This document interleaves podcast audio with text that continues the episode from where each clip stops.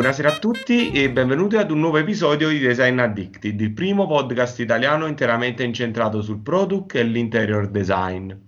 Oggi eh, andiamo a scoprire una delle realtà più particolari e direi più eh, avven- avveniristiche del, del, nostro mondo, eh, che è Woodskin e abbiamo il piacere di farlo con Giulio Masotti. Eh, chi conosce eh, Woodskin diciamo, già sa di cosa andremo a parlare, però per chi eh, ascolta il podcast e magari scoprirà questo mondo nelle pubblicazioni che faremo durante la settimana che dedichiamo ad ogni episodio, eh, Woodskin è una realtà che fa rivestimenti paretali eh, in altissima tecnologia e in altissima qualità. Eh, è un po' per darvi proprio una cosa che Giulio mi picchierà appena la dico, una forma di boiserie non 2.0 ma 3.0, cioè una forma di eh, intervento sulle pareti attraverso nuovissime tecnologie. Eh, prima di iniziare faccio un piccolo cappello introduttivo perché Giulio è eh, uno dei quattro fondatori di Woodskin eh, Giulio ha fondato questa società nel 2013, eh, se non erro, eh, insieme a eh, Susanna eh, Todeschini, a eh, Stefano Buraffaldi, Gianluca Lopresti. Poi ora è entrato un ulteriore socio che è Niccolò Vigotti, giusto per dare uno schema eh, del gruppo iniziale e del gruppo che si è strutturato. Considerate che non stiamo parlando di una realtà piccola perché sono più di eh, 20 persone coinvolte. Ho fatto questa mini premessa perché chiaramente quando iniziamo un topic o un argomento o introduciamo un brand voglio dare veramente una linea guida eh, superficiale e mi piace che poi chi è con noi ci dia poi una forma di approfondimento vero e proprio. Quindi eh, Giulio, in primis è un piacere averti qui. Piacere mio, ti ringrazio molto dell'invito. Partirei proprio da qui, visto che eh, è una realtà così complessa, mi verrebbe da, da, da dire come aggettivo. Ci puoi spiegare un po' chi siete e cosa fate? per dare diciamo una forma di eh, parametri entro i quali ci muoveremo. Certo, volentieri. Woodskin è una, è una società eh, che progetta e commercializza rivestimenti tridimensionali eh, per il mondo dell'architettura. Ad oggi il nostro core business eh, sta nel eh, nel progettare e fornire controsoffitti e rivestimenti parietali, un po' come dicevi tu, anzi in realtà la tua descrizione è quanto più eh, accurata perché di fatto si tratta poi di, un, di una boiserie 4.0. Noi lavoriamo con eh, macchinari eh, per la fabbricazione digitale e di fatto Woodskin è una, è una società, è un brand costruito attorno a un processo, un processo brevettato è un processo di fabbricazione digitale, quindi eh, nella famiglia, della famiglia eh, della celeberrima stampa 3D, se non che noi agiamo in maniera quasi opposta, invece di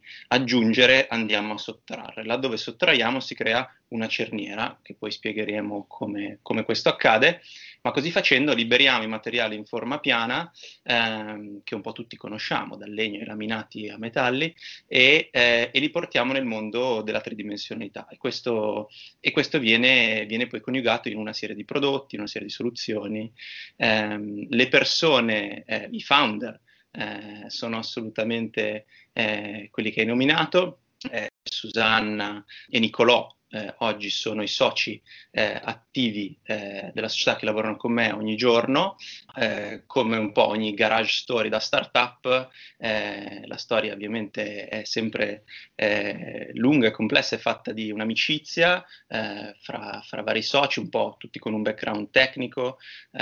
Gianluca è un inventore, Stefano è un designer, un ingegnere, Susanna è un architetto, Nicolò è un ingegnere per fortuna che c'è lui che ci fa rigare dritto e, e, poi col tempo il team mm, si è espanso e, e oggi contiamo appunto una ventina di persone fra eh, designer e computational designer, eh, quindi il reparto, design è sicuramente il più corposo eh, e poi come in tutte le società c'è la parte diciamo, commerciale di ricerca e sviluppo che per Woodskin è molto importante. Eh, quindi questo è un po' il nostro ambito. Noi lavoriamo a contatto con gli architetti. Io sono un architetto anche se poi di fatto non, non lo, non lo faccio, e questo è il nostro team. Insomma, benvenuti nel mondo di Woodskin. chiaramente hai aperto tipo il vaso di Pandora, cioè nel senso che è un argomento vasto e soprattutto un argomento molto tecnico, quindi come sempre facciamo nel podcast non abbiamo mai problemi ad entrare nello specifico e nel tecnico, perché diciamo la nostra audience di base sono persone del settore, quindi chiaramente eh, sono persone che possono capire anche qualcosa di un po' più eh, specifico e anche chi si approccia a livello amatoriale ha il piacere proprio di scoprire cosa c'è dietro al risultato finale. Quindi dopo entreremo, eh, se ti fa piacere, anche in questo campo. Eh, certo. Però volevo partire da una domanda e partire dal nome, sai, quelle analisi proprio di base, perché partendo da Woodskin, la prima domanda che ti facevo, e tu mi hai già un po' risposto dicendomi che applicate questi processi su più materiali, era capire se il nome era nato così perché l'idea iniziale era partire dal legno e poi avete implementato altre tipologie di materiali, oppure magari c'è un'altra motivazione, diciamo, alla base di, questa, di questo nome che, vi, che avete dato al brand? È una, è una, bella domanda, ti ringrazio. Eh beh, in realtà, eh, come spesso accade, eh, all'inizio eh, ci si pone pochi problemi, forse, forse non a sufficienza. Eh, il nome ci aveva entusiasmato da, da un primo progetto eh, che facemmo eh, in Canada, eh, che si può tranquillamente considerare la nostra eh, pietra di partenza, il nostro primo mattone. Ehm, da lì ci rendemmo conto che era un progetto che avevamo eh, realizzato con una, eh, con una, tecnologia a quel punto embrionale di quello che è poi oggi Woodskin, però già eh, avevamo depositato il brevetto e quindi già si parlava di Woodskin come lo conosciamo oggi e avevamo lavorato con legno, non gli avevamo ancora dato un nome, eh, avevamo rivestito una struttura molto complessa di un bancone ehm, in questa palestra di arrampicata di eh, carissimi amici, la famiglia della Plant che non smetterò mai di ringraziare, e avevamo rivestito questa, questa, eh, questa struttura complessa e così facendo di fatto era una skin, poi vabbè il concetto di skin architettonica proprio a livello di, eh, di, di envelope per, per, i, per, i, per, gli edifici è tutta un'altra cosa, però in scala ridotta eh, ci aveva dato l'impressione di eh, usare appunto la, una pelle su un, su un, sistema di struttura, un po' come fosse un'ossatura. E quindi abbiamo semplicemente fatto uno più uno e legno più pelle, abbiamo fatto Woodskin. Dopodiché il nome, eh, devo dire che è risultato fortunato, suona bene, ehm, eh, è risultato interessante anche nella press, abbiamo ricevuto in seguito a quel progetto ottimi risultati di, di stampa e ci siamo affezionati, eh, lo abbiamo tenuto, abbiamo considerato più di una volta di cambiarlo proprio perché abbiamo iniziato ad assorbire eh, materiali dal mercato, eh, perché noi non fabbrichiamo i materiali singoli che compongono il nostro materiale composito. Eh, andiamo a fare proprio un, un, un pick molto selezionato dei materiali ehm, che, che, utilizziamo e abbiamo iniziato anche a spaziare a, a livello di metalli, Mm, di, di, laminati, materiali fonoassorbenti via dicendo. Però eh, a quel punto, come dire, eh, siamo rimasti sulla strada che già stavamo percorrendo e Woodskin era e Woodskin rimane. Giulio, ti, ti dico un aneddoto perché Prego. praticamente legandomi a quello che è successo a voi, molto più banalmente, io quando ho aperto il podcast ho sbagliato in inglese cioè design addicted e tecnica sbagliato, anche se si dice nel colloquiale, però, però pure io mi sono affezionato al nome e quindi oramai vivo col nome sbagliato, ma l'ho scoperto dopo un mese, cioè, nel senso, dopo un mese mi sono reso conto che la, non era gergale, non era tecnicamente corretto in inglese. Quindi capisco ma... cosa vuoi dire quando poi cominci a avere un'identità. Proprio, proprio, per questo estremamente, proprio per questo è estremamente contemporaneo, molto colloquiale e, è il motivo per cui stiamo avendo questa anche bella chiacchierata, credo. Quindi... No, no, perciò ti dico, sono d'accordo. Che capisco anche io il fatto che quando uno ha un nome, poi è un nome identificativo, diventa quasi un nome proprio, non è più sì. un qualcosa che identifica cosa faccio, ma è, identifica proprio con chi sto avendo a che fare fondamentalmente a livello proprio fisico. Io volevo farti una domanda, eh, diciamo, che mi viene proprio spontanea hai parlato di eh, brevetto, hai parlato di realizzazione di materiale composito da un materiale di base, quindi mi chiedevo, avete una forma di produzione più che un ufficio? Cioè, nel senso, siete proprio un'azienda a livello, diciamo, siete, faccio la domanda, avete un codice ateco industriale?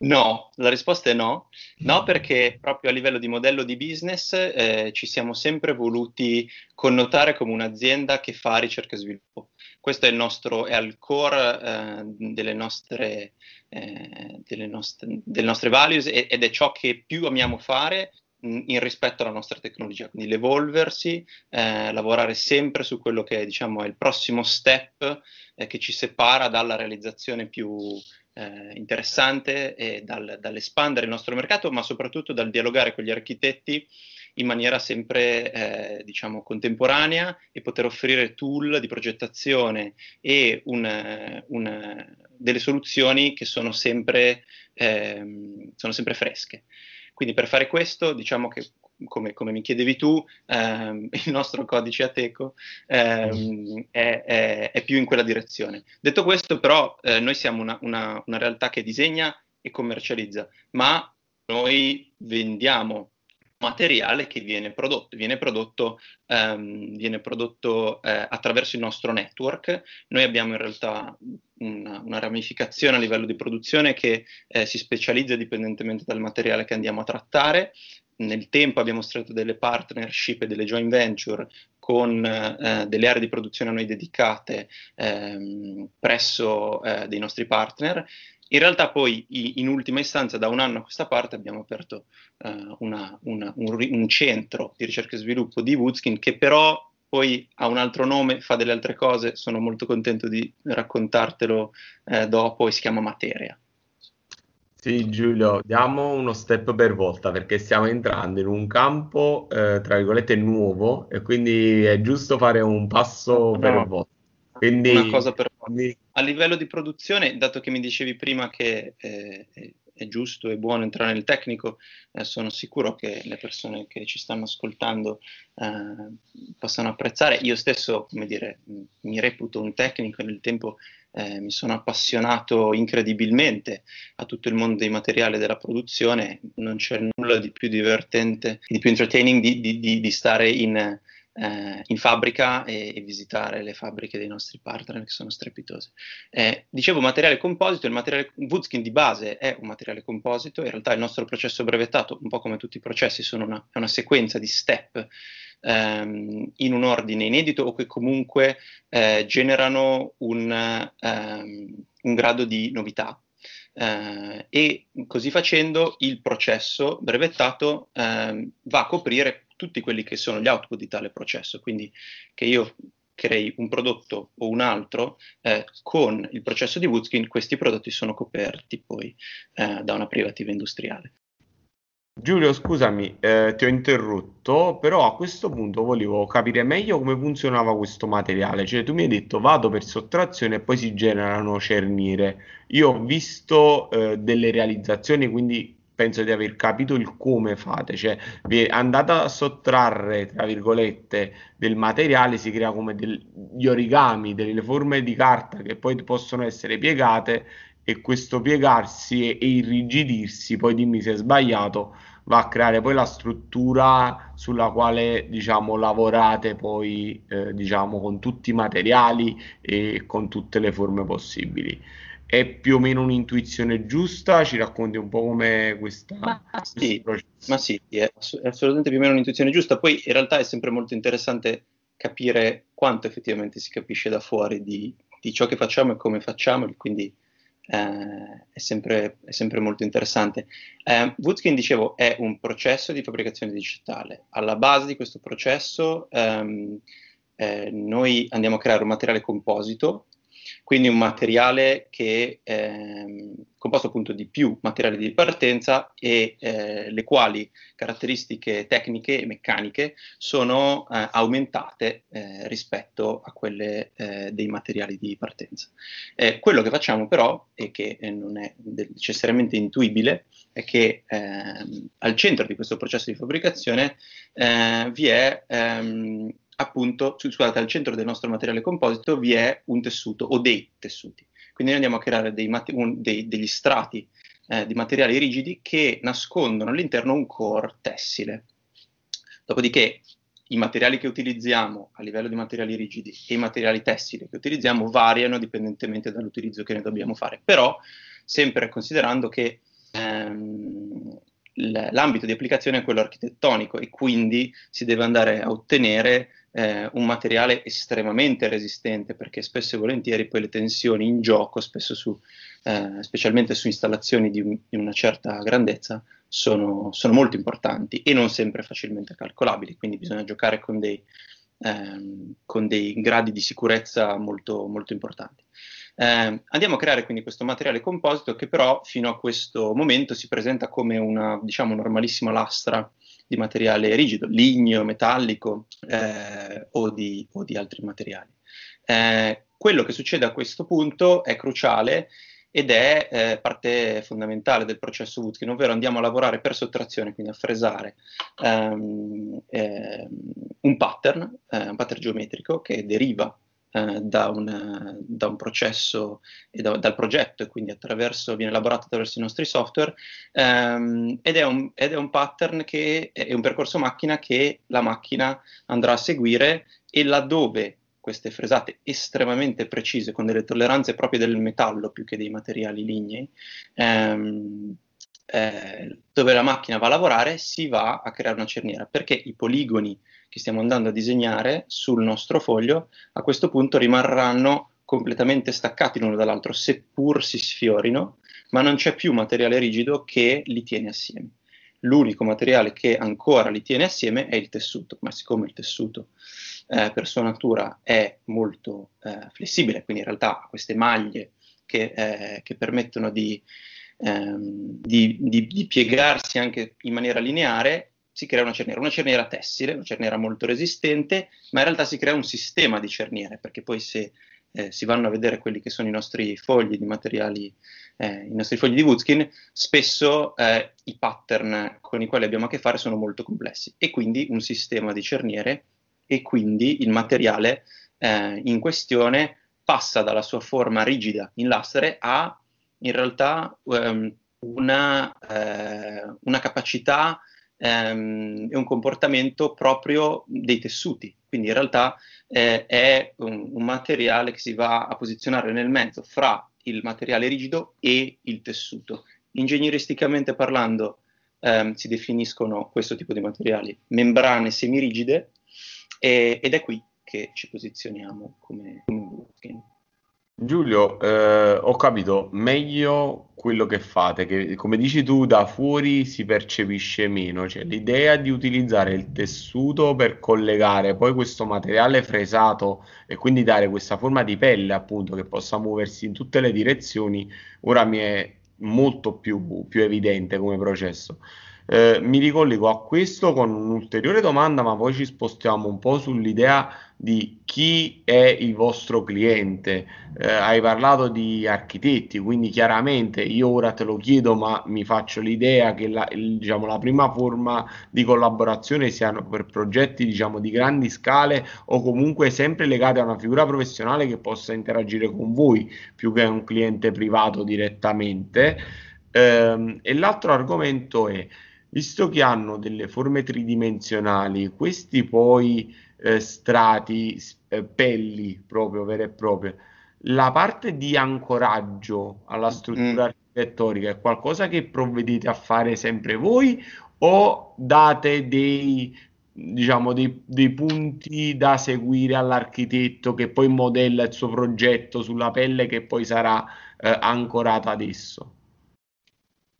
Ottimo, spero, spero di ricordarmi eh, tutte le domande che mi hai fatto. Eh, magari parto a ritroso perché credo sia un punto in realtà eh, molto importante e che, e che ci tengo eh, a spiegare, eh, anche perché anche questo è un qualcosa che poi finché il materiale diciamo, non lo si vive eh, nel progetto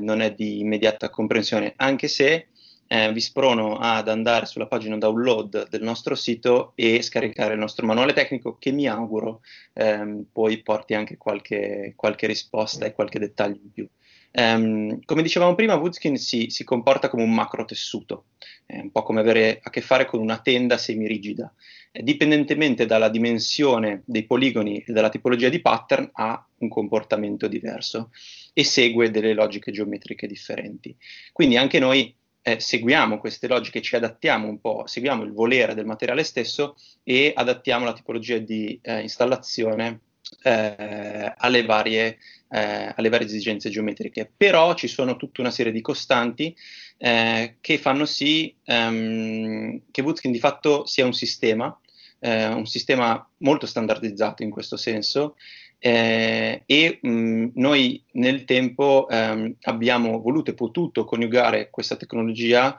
eh, in una serie di prodotti con dei nomi e delle tecniche sia di produzione ma soprattutto anche di assemblaggio molto molto precise. Eh, I prodotti che, eh, di cui sto parlando eh, sono i fold panel, i mesh sheets e poi il tailor made che seppure, come il nome suggerisce, è una eh, customizzazione, diciamo, nel dettaglio della nostra tecnologia su esigenze molto precise, siccome Woodskin è un prodotto di fabbricazione digitale mh, mm, eh, perfetto per la mass customization, ovvero producibile eh, in maniera sempre estremamente controllata, con grandi volumi, ma pur sempre customizzabile, eh, anch'esso ricade nella categoria dei prodotti. Eh, I fogli di Woodskin, così li chiamiamo, eh, vengono sempre uniti l'uno all'altro attraverso delle, eh, dei flap, delle, de, dei wooden flap, de, de, delle alette di legno, se così li possiamo tradurre, ehm, che vengono imbullonate l'uno all'altro. Quindi il materiale stesso, sfruttando le sue proprietà di rigido origami, quindi di, di potersi piegare, non fa altro che piegarsi quando eh, il foglio di produzione finisce e così creare un punto di ancoraggio per il foglio successivo. Quindi imbullono assieme questi, queste lette di produzione che corrispondono sempre al lato del, tria- del, del poligono eh, e così facendo non solo unisco i fogli ma mi permettono anche di creare un aggancio molto resistente che abbiamo peraltro testato al Politecnico di Milano, ehm, per tutta quella serie di, di, applicazioni che richiedono che Woodskin venga fissato appunto alla parete, al controsoffitto e via dicendo. In aggiunta a questo, poi difficile spiegarlo a voce, ma esistono tutta una serie di maschere di montaggio che non sono altro che dei, dei, ehm, delle guide, dei template eh, che servono all'installatore per eh, domare eh, questo, questo, materiale che di per sé, appunto, ripeto, si, si, comporta come un macro tessuto. Quindi immaginatevi di dover dare a una tenda una forma voluta. Eh, non è mica facile, bisogna cucirla in qualche modo. Ecco, noi facciamo un po' la stessa cosa, ma con un materiale molto più grande, con dei pesi, eh, seppur molto leggero, comunque totalmente diversi da quelli di un tessuto, e quindi andiamo a cucire questo materiale su una serie di supporti eh, studiati ad hoc che noi offriamo e, come mi chiedevi, tutta questa sottostruttura, che però a dire il vero è sbagliato chiamare sottostruttura perché Woodskin ha un comportamento, questo comportamento a membrana di Woodskin fa sì che il, la, gli elementi di supporto siano scarsissimi, cioè stiamo parlando di una quasi assenza totale di sottostruttura. Quello che succede, e quindi anche un risparmio sia di tempo che di peso che di spedizione molto importante.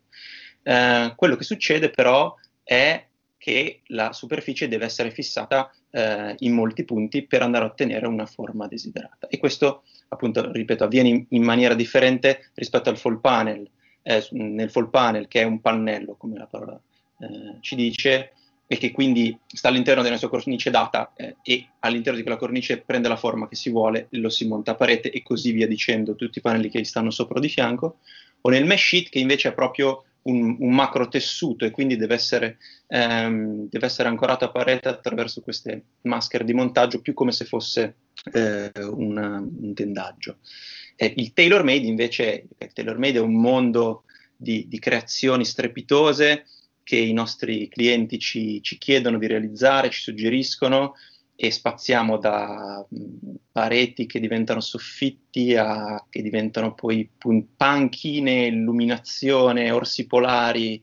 eh, candelabri, cioè di tutto e di più e, e sono sicuro che nel futuro mi sorprenderò sempre tutto quello che arriva eh, dai nostri clienti in positivo perché anche fossimo in 100 non, non avremo tutte queste idee.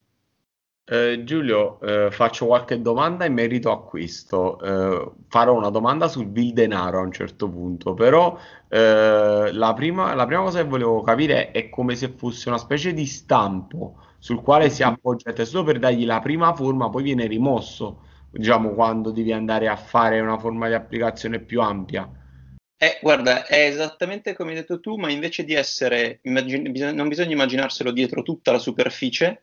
ma bisogna immaginarselo in punti molto specifici e molto distanti fra loro. Ok, Quello ok. stampo però non viene rimosso, cioè quel- quel- quella dima eh, che imposta Ok, la forma in un tal punto. Non viene rimossa eh, perché invece è molto utile per mantenere la forma, però invece appunto di essere, eh, di, di seguire pedissequamente la forma, è- è- stiamo parlando di distanze di 1, 2, 3 Faccio un paragone, tra virgolette, vedi se non, non azzardo troppo, tipo il tendone da circo che tiene dei punti con delle asti che gli danno la sua forma È fondamentalmente. così, è così, ma tra l'altro è un parallelo anche eh, invece molto, molto corretto perché comunque il, il tendone è, è una tensostruttura, ehm, ci sono all'interno dei comportamenti di Woodskin dei, ehm, dei comportamenti similari eh, alle, alle tensostrutture, anche se mh, non stiamo parlando appunto di superfici con tu- con- co- così tanto in tensione, però invece è molto corretto, cioè noi mettiamo in tensione le nostre superfici fra vari punti ancorati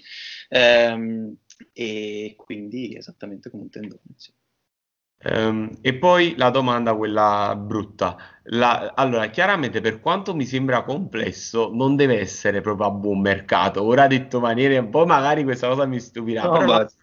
E, e poi l'altra cosa, diciamo, collegandomi a questo, chiaramente il tailor made chiaramente sarà progetto per progetto, però volevo chiederti i, eh, i pannelli, diciamo, i sistemi più modulari avranno un prezzo ripetitivo, cioè hanno un prezzo, tra virgolette, che un archi- ma io non lo dico per dare un prezzo alle cose perché quando si No, no, parla di design non è però, però immagino anche un architetto che approccia a voi nel momento in cui ha un sistema in testa anche economico, si può muovere per il cliente sapendo dove si va a parare prima magari di coinvolgervi per vedere se il cliente è pronto a quella spesa. Ne faccio pure una questione di, Ma- eh, di ma- praticità e di futuribilità perché puoi fare cose per i clienti bellissime che non hanno eh, da parte del cliente alla fine un budget economico ad essere sostenute è una perdita di tempo per tutti, insomma. Assolutamente. No, infatti rispondo molto volentieri. Eh, noi abbiamo, abbiamo sempre voluto dare un'impostazione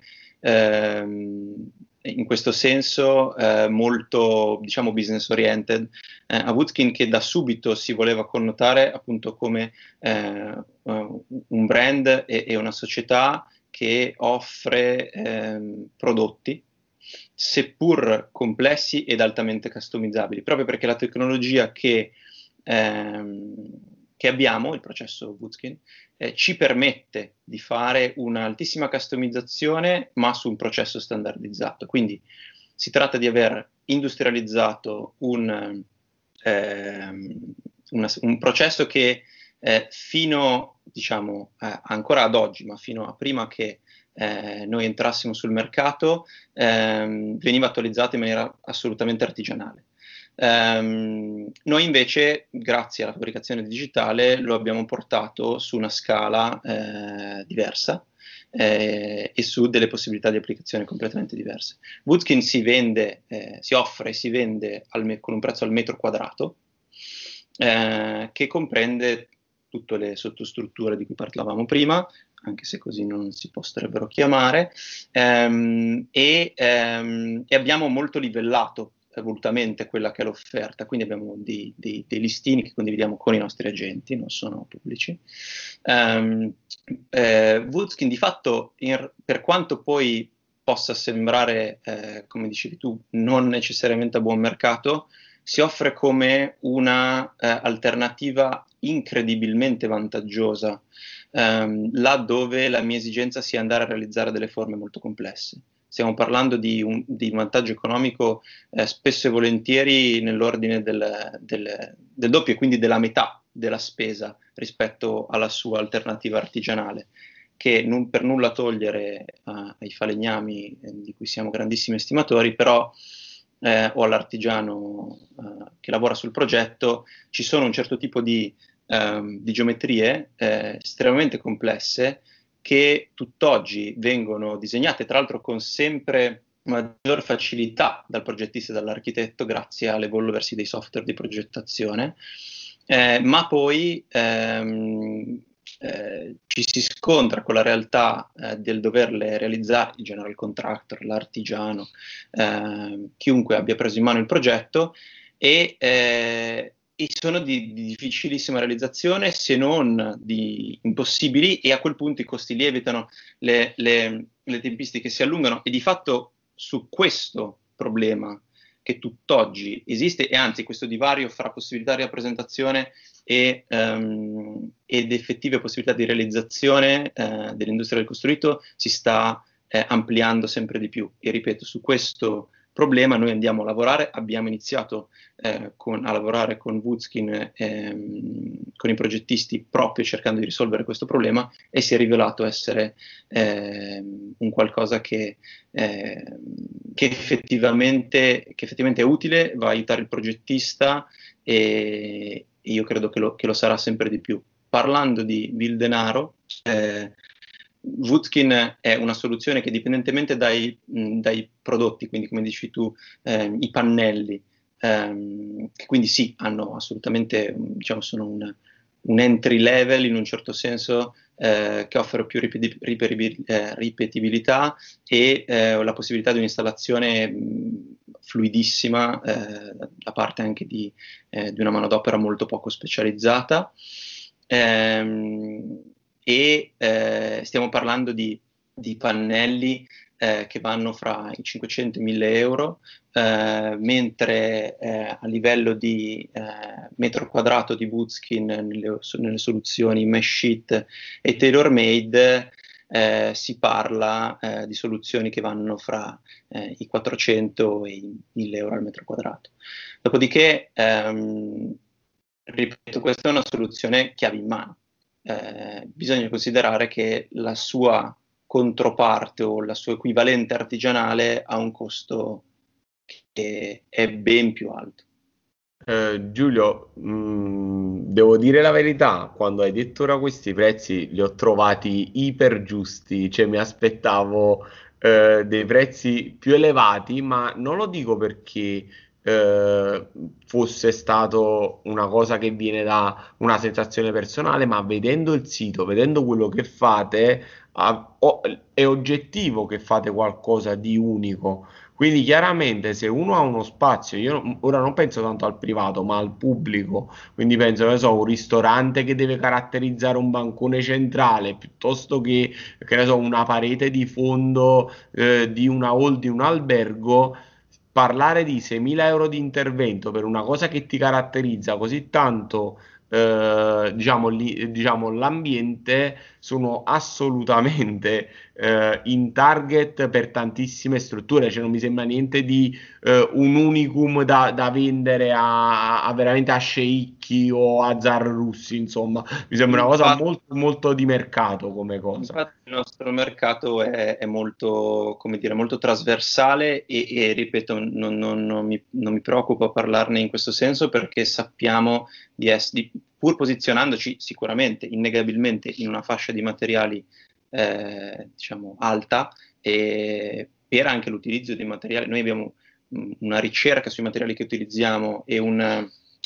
e un'ossessione eh, diciamo, per la perfezione nei materiali che utilizziamo che, che, che è alla base eh, del nostro business e che quindi garantisce poi una qualità altissima e su questo come dire, siamo, viene al primo posto. Giulio, eh, detto questo, però sì. sappiamo di essere appunto eh, ben posizionabile all'interno del progetto. Giulio, faccio un'ultima riflessione, poi mi sposto su un altro argomento perché in realtà non ce ne siamo accorti, è passata una mezz'oretta, in un attimo abbiamo almeno altri 3-4 argomenti da toccare. Quindi a- andrei avanti, però volevo finire dicendo che quello che hai detto in merito agli artigiani è verissimo cioè ovvero quando poi si vanno a fare cose complesse e non si pianifica prima il come realizzarle, poi dopo si, si va incontro a delle artigianalità che magari fanno dei lavori in quel modo, non, non dico che non ci arrivano, ma poiché non hanno dei, dei processi standardizzati,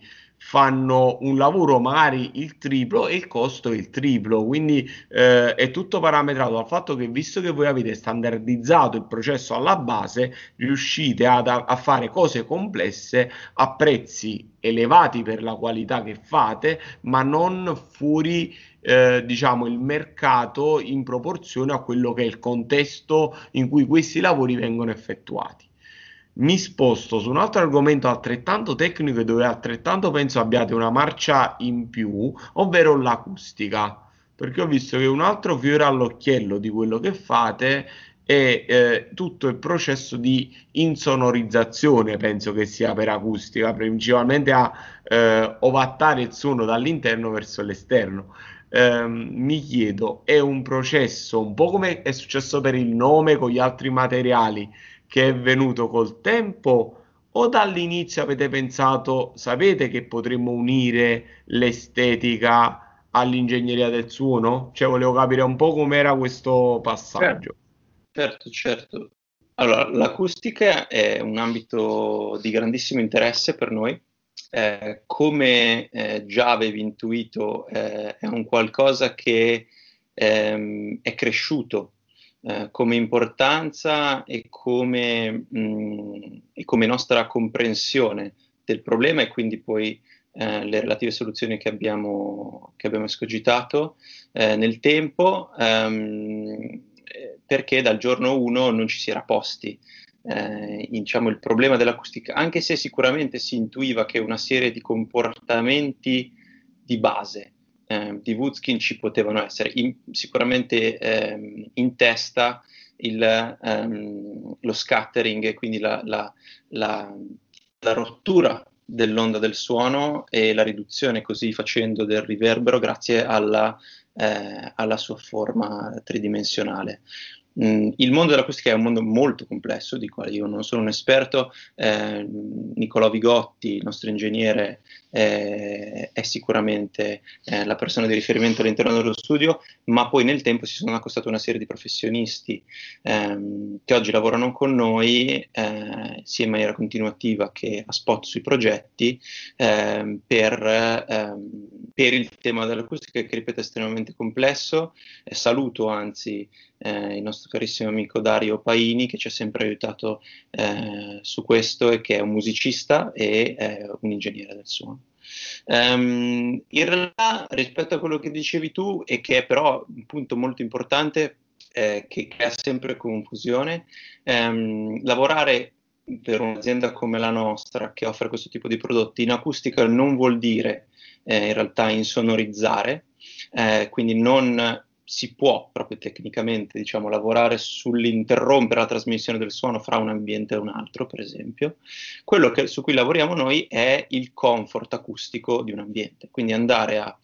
migliorare eh, le proprietà, le qualità acustiche di un ambiente grazie alla riduzione del riverbero, lavorare sull'assorbimento o sulla rifrazione di eh, specifiche ehm, frequenze acustiche grazie a una serie di comportamenti eh, del, che, che, il nostro materiale, il nostro prodotto può offrire, che sono vari. Avevo menzionato prima quello diciamo più ovvio in un certo senso della, eh, della rottura eh, dell'onda, de, dell'onda, acustica, questo scattering, che è dato dalla tridimensionalità e dalla sfaccettatura del materiale stesso. Poi c'è tutto il mondo eh, dell'assorbimento che può essere dato o dall'utilizzo di materiale fonoassorbente nello strato esterno di Woodskin, come il feltro, molto bello, il sughero per esempio, eh, che sono materiali che naturalmente porosi eh, vanno a dissipare l'energia che porta Ehm, che porta l'onda. Eh, un'operazione un pochino più meccanica, ma di grandissimo effetto, invece è quella di perforare la superficie di Woodskin, anche lì con delle eh, percentuali molto precise e che possono anche andare a giocare su specifiche esigenze del cliente, dato che noi andiamo a progettare e a produrre i nostri, materi- i nostri prodotti eh, sul progetto. E, e poi eh, posizionare dei materiali fonoassorbenti a questo punto ad altissime prestazioni, anche con degli spessori importanti, sul retro del pannello, quindi permettere la permeabilità del suono eh, attraverso il pannello grazie alla foratura e poi andare a assorbire il, il, il suono al, sul retro. C'è un ultimo, diciamo, comportamento estremamente interessante ed estremamente raro che Woodskin, ehm, che Woodskin presenta, che è il eh, comportamento a membrana della superficie, che è, è molto è, è proprio delle, delle, membrane tese, tipo i tamburi, ehm, ma è assolutamente praticamente introvabile eh, nel mondo dei materiali rigidi. Eh, si può lavorare in questo senso con Woodskin e Woodskin si comporta in questo modo in determinate situazioni proprio perché è un materiale che in realtà è tra il tessuto e, e, il materiale rigido. Si vanno così ad assorbire delle frequenze molto basse che sono altresì difficilissime ehm, da assorbire con soluzioni standard, diciamo.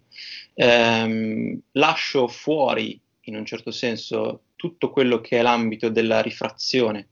ehm, acustica perché è un ambito complessissimo eh, che io sicuramente conosco molto poco, ma a dirvi tutta la verità anche i professionisti eh, dell'acustica conoscono molto poco, motivo per cui eh, motivo per cui poi si lavora sempre troppo in un certo senso di, di assorbimento e, e, ed è molto difficile da comprendere il mondo della rifrazione. Ci sono casi molto interessanti molto complessi come le concert hall, eh, le, le, sale di registrazione, eccetera, dove si fa un lavoro più attento in questo senso, ma ripeto, è un ambito molto complesso e che necessita di essere ancora studiato eh, approfonditamente affinché un ambito relativamente poco tecnico, comunque come quello dei pannelli fonoassorbenti, ehm, possa usufruirne bene. C'è manca un po' la letteratura di base in questo senso. Chiarissimo Giulio, chiarissimo, cioè nel senso non è un semplice entrasuono, eh, diciamo, e non esce più perché vado a assorbirlo, è una cosa molto più complessa, una cosa molto più tecnica che i vostri pannelli, un po' per la loro forma, un po' per degli accorgimenti che si possono applicare a seconda delle situazioni e le necessità, vanno a smorzare, a evitare il riverbero, assorbire determinate frequenze, quindi è tutto un lavoro molto più capillare che non è il semplice eh, fono assorbente classico, insomma questo eh, mi è molto chiaro. Eh, Giulio, abbiamo parlato tanto di eh, Woodskin, però essendo tu il nostro ospite, io non posso esimermi dal farti qualche domanda. Eh, un po' su tutto quello che hai fatto, cioè eh, io so che tu hai un passato che ti ha portato a Woodskin e hai un progetto nuovo che è sempre legato a Woodskin di cui ci accennavi all'inizio eh, che stai sviluppando. Quindi ti chiedo, anche in maniera un po' sintetica di darci una fotografia di dove eri, dove sarai, partendo dal fatto che il dove sei in Woodskin l'abbiamo, eh, lo abbiamo apprezzato in questa, in questa parte di, di chiacchierata. Um, allora, eh, cercherò di essere sintetico. Um, Woodskin è una, è, una, è una, società eh, che è un, è un, progetto, una società che nasce da un'esperienza eh, passata eh, nella quale sono ancora coinvolto, ovvero lo studio, il mirabolante Mamma Fotogramma Studio, ehm, che è, è uno studio creativo multidisciplinare con sede a Milano che è stato fondato nel 2008 ma che tutt'oggi eh, esiste e, e cresce. Eh, siamo cinque founder all'interno dello studio, eh, io Gianluca Lopresti che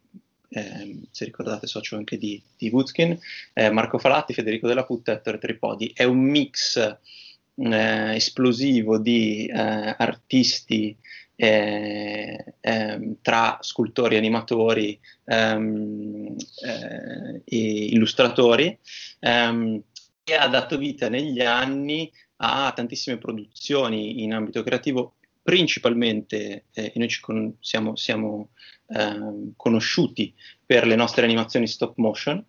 quindi Clay Animation, proprio animazione video, eh, ma poi da lì eh, te- nel tempo la cosa si, evol- ehm, eh, si è evoluta e, ehm, e passiamo alle, eh, alle, installazioni interattive su larga scala e anche a progetti di interni tutt'oggi lo studio svolge queste azioni eh, con clienti dei più disparati ma anche molto importanti, eh, essendo a Milano poi si è sempre lavorato molto sul salone del mobile, grandi brand come Cassina, facemmo nel 2015 tutta l'interaction design del padiglione del Vaticano ehm, per l'Expo e principalmente questo tavolo interattivo pazzesco che si può ancora vedere sul nostro sito. Eh, Mamma Fotogramma è una realtà strepitosa che invito tutti a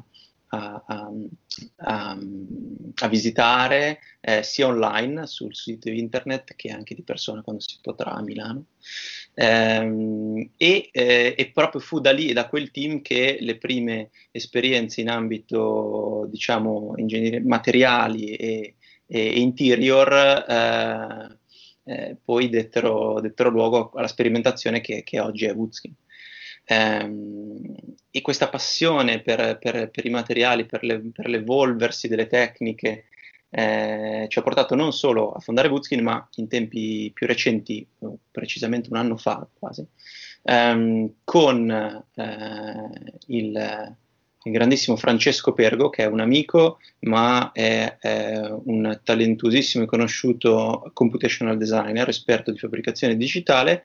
quindi il team di Woodskin e Francesco Perego hanno formato, hanno fondato eh, un, eh, una eh, nuova società, si chiama Materia, il sito internet è materia.industries perché adesso esistono queste fantastiche eh, nuove, eh, nuove, estensioni web ed era perfetta per noi proprio perché è una piccola, una piccola fabbrica, una fabbrica per fabbricazioni non standard. Cosa vuol dire? Vuol dire ehm, che noi ci occupiamo di assistere aziende, designer e progettisti nello sviluppo di processi e prodotti che mh, di fatto non, ehm, non, sono pensati per la produzione mh, di massa standardizzata. Eh, questo si accosta perfettamente a tutta un'ottica di industria 4.0, di di tecnologie di, di fabbricazione digitali, come la stampa 3D, come tutta la, la subtractive manufacture ehm, e, eh, e, tutta una serie di altre tecnologie. Noi lavoriamo molto con i robot eh,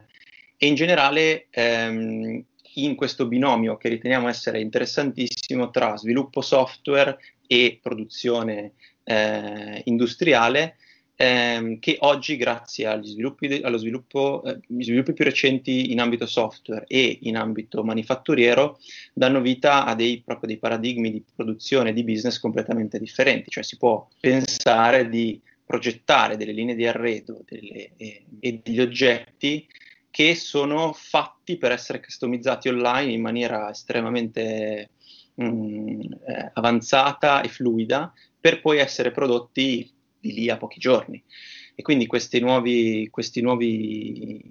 processi danno vita anche a dei modelli di business eh, nuovi eh, che noi aiutiamo a, a sviluppare ehm, e lavoriamo con aziende che magari producono cos- ciò che fanno da 150 anni a questa parte nello stesso modo e che oggi capiscono eh, che invece si può innovare in questo senso e quindi noi seguiamo eh, queste aziende o il designer per esempio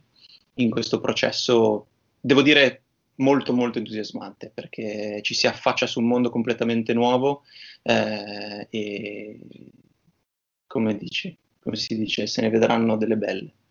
Giulio, eh, ti devo dire che eh, da quando ho iniziato il podcast io praticamente mi sono sempre andato a confrontare con realtà molto spesso veramente di grande artigianato storico che eh, puntavano al design, c'era questa forma di connubio tra designer e grandi realtà di, artigia- di artigianato e i colossi industriali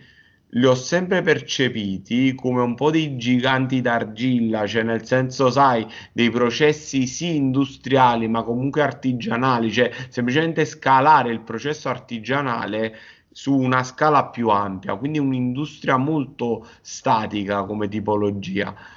con te ho la prima, per la prima volta la sensazione di un modello completamente fuori da quello che era. Cioè l'idea che hai raccontato adesso con materia che state portando avanti è chiaramente un non scalare il processo singolo, ma è proprio dare una fluidità a quello che fate molto più ampia. E eh, mi collego a un'ultima domanda, perché questa è una domanda che ora usciamo un po' dal, da, di quello che abbiamo parlato, ma mi sembra un argomento interessante proprio nell'ambito del design, della produzione del design. Ovvero, noi negli ultimi dieci anni, o forse dieci l'abbiamo riscontrato sul, gran, sul grande pubblico, ma forse da 20-30, abbiamo avuto un processo in cui determinati settori sono stati rivoluzionati. Faccio un paio di esempi per cap- far capire di cosa sto parlando, cioè, ovvero avevamo Blockbuster, abbiamo Netflix, i paradigmi di base si sono completamente ribaltati. Avevamo eh, i taxi, in Italia li abbiamo ancora perché chiaramente abbiamo una licenza, però diciamo nel mondo avevamo i taxi, abbiamo Uber, eh, avevamo facciamo un terzo esempio, avevamo, che ne so, la Sport, ora abbiamo tutte queste catene di rider, diciamo, si sono creati dei meccanismi clamorosamente diversi. Nel design, per gli addetti ai lavori di quelli che hanno voce, quindi diciamo chi, so, chi è che ha voce? Le grandi aziende che fanno milioni di fatturato, quindi sono quelli che questo processo vogliono che non si modifichi, fondamentalmente dicono no, il design non si può aprire a una strada del genere perché eh, è evidente come il processo artigianale e il, il fattore umano sia iper fondamentale. Sentendo te invece ho la sensazione, mi porto via la sensazione di dire no, guarda, ci sono dei ragazzi giovani che nel momento in cui applicano nel mondo del design potrebbero cambiare questi paradigmi al punto che noi potremmo avere che l'azienda nel domani che fattura di più non abbia eh, i processi standard che abbiamo oggi. Mm-hmm. Chiaro. Da, Vuoi sapere da un eh, punto di vista cosa ne pensi, diciamo, un po' del design, cioè quando ti confronti con le realtà di design standard, cioè tu come le vedi e, e come pensi, e se pensi che questo processo sia plausibile? Eh, eh, ma allora, dal mio punto di vista eh, di, di, di passato di startup, quando si guarda in su, diciamo, verso le grandi aziende, si ha, si ha, sempre la sensazione che siano un po' elefantiache e, e, e, e ristagnanti. E, però questo è perché si, lo si compara con la propria realtà che più dinamica e fluida di così non potrebbe essere, con tutti i pro e i contro. Eh, sicuramente quello del fatturato è, è, è, quando si guarda le grandissime aziende è, è, un contro in un certo senso. Um, e un pro per loro. Quello che, gli esempi che, che, che, riportavi tu eh, sono sicuramente molto interessanti. Io credo che le, le, le, le grandissime aziende, i, i giganti della, della, sharing economy e del, eh, e del web oggi eh, in realtà abbiano, abbiano, so, abbiano, siano stati delle aziende così um, disruptive nel loro ambito perché hanno portato un cambiamento grossissimo di struttura che quindi è difficilmente, non impossibile, ma difficilmente equiparabile al mondo del design. Cioè, per esempio, Uber o ehm, Netflix che, che, che nominavi eh, non hanno reinventato, almeno eh, non del tutto, ehm, il concetto di fare eh, cinema o il concetto di trasportare da punto A a punto B una persona. Hanno eh, reinventato il, il modo in cui si fruisce di quel servizio in maniera assolutamente al passo coi tempi. Quindi se lo volessimo, se lo volessimo trasporre sul mondo, mondo del design, è, eh, almeno con queste logiche, non è il nuovo brand che offre un nuovo prodotto che viene prodotto in maniera differente o, o, o particolarmente innovativo, quanto più magari il made.com del caso che, che, mette, che mette assieme mh, mm, vari, eh, vari, vari, prodotti, vari, varie tipologie di, eh, di, di, di supplier, eh, ti cambia il modo in cui fruisci l'acquisto del, dell'elemento di design. in maniera radicale, possiamo all'orizzonte, ma neanche ormai all'orizzonte, come dire, già sulla soglia di casa abbiamo tutto quello che è AR, AI nella selezione magari per i professionisti di, eh, dei prodotti per il tal progetto, cioè ci sono già eh, in campo mh, o dietro l'angolo una serie di tecnologie che possono effettivamente essere assolutamente disruptive in ambito eh, design arredo, non tanto eh, a mio parere per eh, ciò che riguarda il design del prodotto, ma come, lo, come, il grande pubblico lo può offrire. In questo senso sicuramente sì, almeno io penso. Dal punto di vista proprio del prodotto e del design, quelle grandissime aziende come Cassina, eh, che mi sembra che tu abbia nominato, eh, come dire, hanno dalla loro una storia affascinantissima e, e importantissima. Eh, che pone le basi di quello che il design, sicuramente in Italia, non nel mondo, è oggi, e il design italiano nel mondo oggi, um, per quel, quel, rapporto storico eh, e stupendo che c'è, c'è, stato fra l'imprenditore e il designer eh, eh, che veniva scoperto e che poteva dare il meglio di sé. Mm, quella cosa oggi bisogna capire come si, si traspone in una realtà eh, digitale e fluida come la nostra. Sicuramente ci sono delle opportunità per nuove società e le grandissime società di, um, eh, di instaurare rapporti differenti fra il designer e l'azienda e di come si concepisce il prodotto che diventerà, come dicevo prima, um, un prodotto che eh, vive all'interno di una serie di vincoli che lo rendono poi altamente customizzabile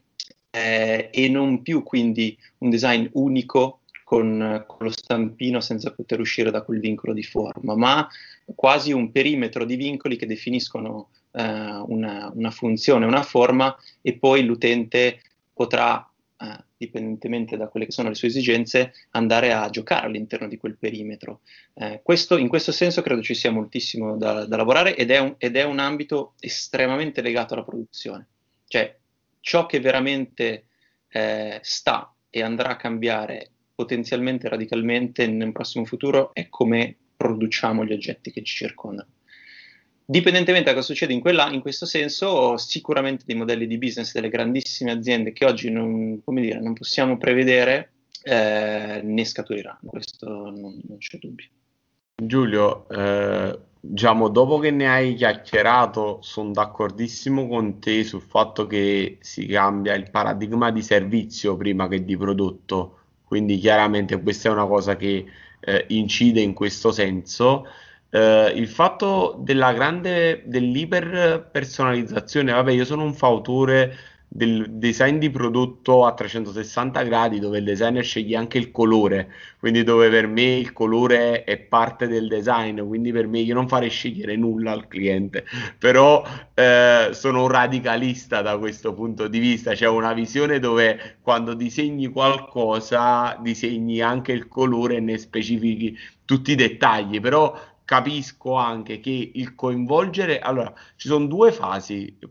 Chiudiamo questa puntata in questo modo. Ci sono due tipologie. Se io compro un oggetto disegnato da Joe Ponti nel 1950 io voglio quell'oggetto con quel colore. Cioè chiaramente fa parte proprio di quel tipo. Io come detto tu Cassina vende una storia. Io mi, rac- mi compro la storia di quel prodotto non ci posso mettere le mani. Probabilmente in futuro dove poi dei prodotti diventeranno iconici, però lo stesso designer del futuro dirà